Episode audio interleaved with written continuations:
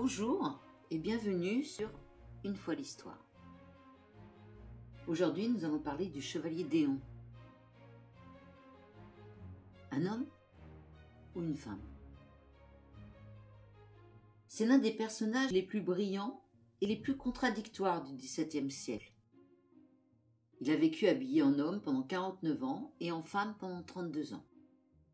Il est resté célèbre pour son goût prononcé pour le travestissement, ce qui a amené ses contemporains à spéculer sur son identité sexuelle.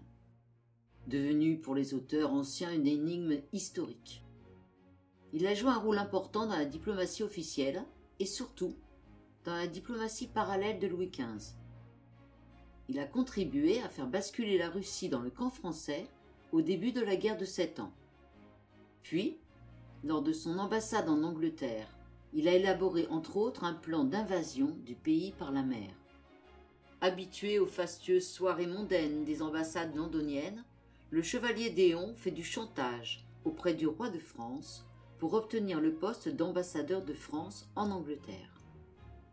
Face au refus de Louis XV, le chevalier menace de divulguer des papiers confidentiels à la presse anglaise.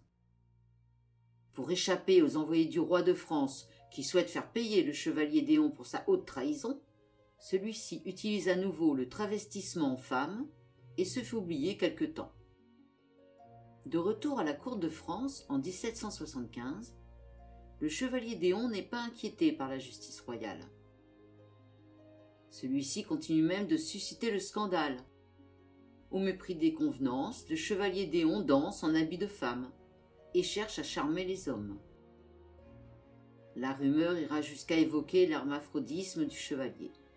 D'autant plus que celui-ci ne semble faire montre d'aucune attirance particulière pour les femmes.